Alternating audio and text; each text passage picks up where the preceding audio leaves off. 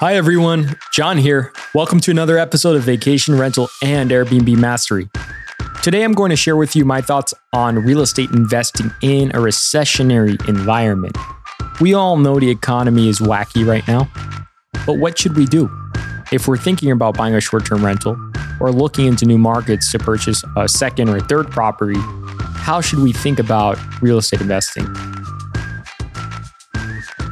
Me personally, I'm a huge Warren Buffett fan. I love Warren Buffett.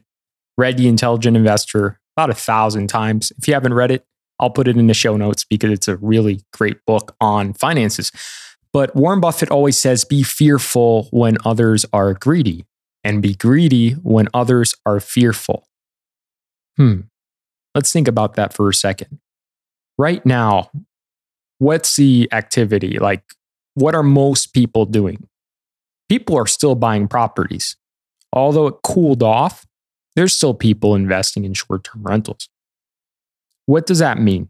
Well, if we have an existing vacation rental, now's the time to fortify our business, make it stronger, build a foundation that's going to last for years to come. If we're thinking about investing in another market, ask yourself is your current short term rental doing extremely well? Because if it's not, maybe it's time to hold off on buying another until, you know, the first one is really showing a good cash flow stream. So, how are we actually making money with real estate investing? How is the money made? I like to break it down into two main ways. One is capital appreciation. That's when the value of your home goes up, and it's gone up. It's gone up if you looked at any sort of index or the Robert Shiller index, home prices have gone up. You could check Zillow, you see the same thing. If you bought at a good time a couple of years ago, you've probably seen significant capital appreciation and good on you. If you're buying right now, it's kind of like buying Apple stock at the top of Apple's success. There's not much more room for it to grow. And some can even argue it will either just go up very minimally or go down. So real estate has the same principles. If it's overvalued, there's not much room for capital appreciation.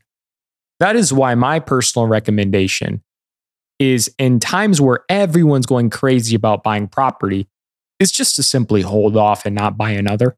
Because if you already have one, it's it's much smarter to put your energy into making it a stronger business, which we're going to teach you how to do on this podcast. Second is cash flows. Cash flow is the cash you're bringing in after your expenses each and every month. So you have bills, utilities, water, electric, your mortgage, taxes. You have uh, different costs that go along with the vacation rental business. But how much cash flow are you really bringing in after those expenses? What I suggest you do with your cash flow is piggy bank it, keep it in a safe place for times that are not going to be as favorable to you. Some who are more aggressive will take that cash flow and reinvest it in another property to try to multiply their cash flow, multiply their income streams. But I'm a little more conservative in my approach. I think that you should have enough cash flow for six months in case bookings go bad, they go south and it's slow. Because a, a busy month like July, when you have the 4th of July and everyone paying premium rates, can pay for two or three months of downtime. So, wouldn't you feel safer, have less anxiety, and feel like you have a stronger business if in downtimes like September, you can pay for that month with your good times? I know I would. And that's why I suggest when you have times of high cash flow, make sure that you're reserving for times of low cash flow. The biggest risk when you're investing in short term rentals is losing your cash flow. Think of your vacation rental as a perpetual money making machine. If you follow the tips in this podcast and you're, you're pleasing your guest, your guests are having awesome experiences. When they leave, they're jumping for joy and they want to come back for more. That's a good thing. You're probably printing money. Your house is having positive cash flow. You might be making an extra $1,000, $2,000 per month after expenses. Good on you. That's a great thing. But what happens when the opposite is true? It's super slow you still got to pay the mortgage. You still got the utility bills to pay. You still got property taxes, but you're not making any money. And you haven't saved for this tough time, this challenging time. That's when you have a problem. The biggest risk of short term rental investing, especially in a recession, is your cash flow stream going kaput. And that's why you need to think more in terms of your cash flow and protecting that cash flow at all costs. How can you do that? What's an actionable step? Well, reducing your nightly rates when people are not traveling as much, sometimes it's better to have some cash flow than no cash flow because getting some sort of cash flow stream is better than having to pay your bills out of out of your reserves. Now, you don't want to drop the price too drastically because then you're going to attract groups that do a lot of wear and tear, like party groups. You don't want that. But you could find a happy medium, maybe lower your prices by 10 or 20% if you can afford it, to replace those empty nights with some lower priced um, nights that are still giving you cash flow. Another popular option, you have to check with your uh, local government, but you can convert your rental, if it's a short term rental, into a midterm or a long term rental until times are better. Maybe you even find a long term tenant that's paying you what you want and they're doing a great job taking care of your home. You might just want to leave that long term tenant in there and it's still bringing you cash flow. So, those are also options if short term rentals are slow. You still have a property, you can convert it into a midterm or a long term rental and still earn cash flows.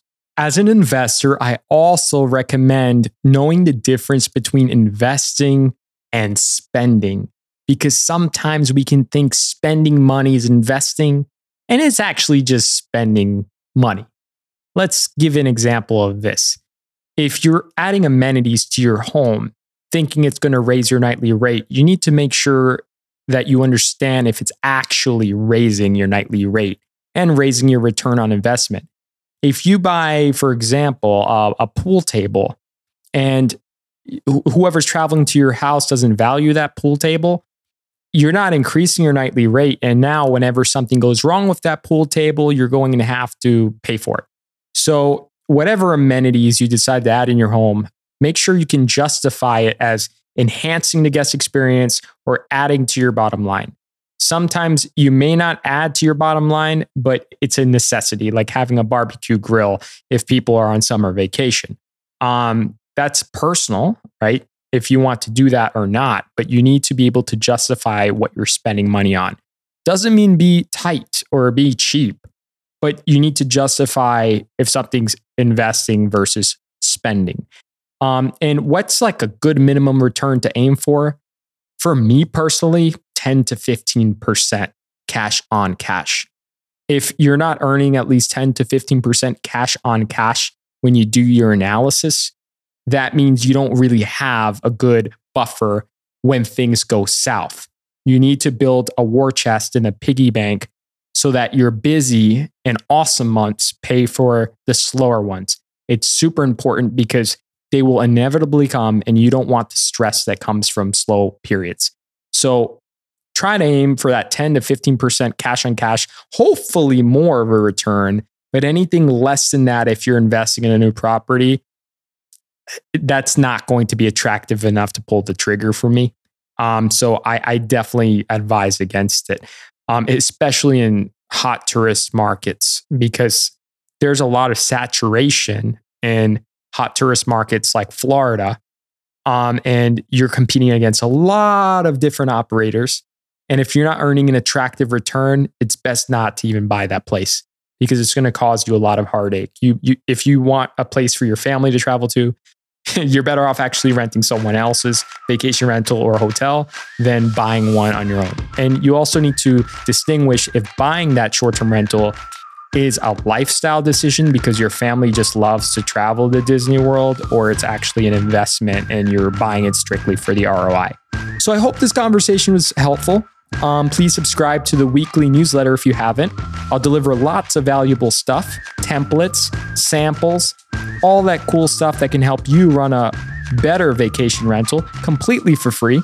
vacationhomehelp.com slash podcast. Once there, enter your email and I'll send stuff to your inbox that I know you're going to love and use. If you haven't left me a review, please leave a review. It helps me get in front of more hosts so I can help them with their vacation rental business through this daily podcast. Thanks so much for supporting me, and you take care.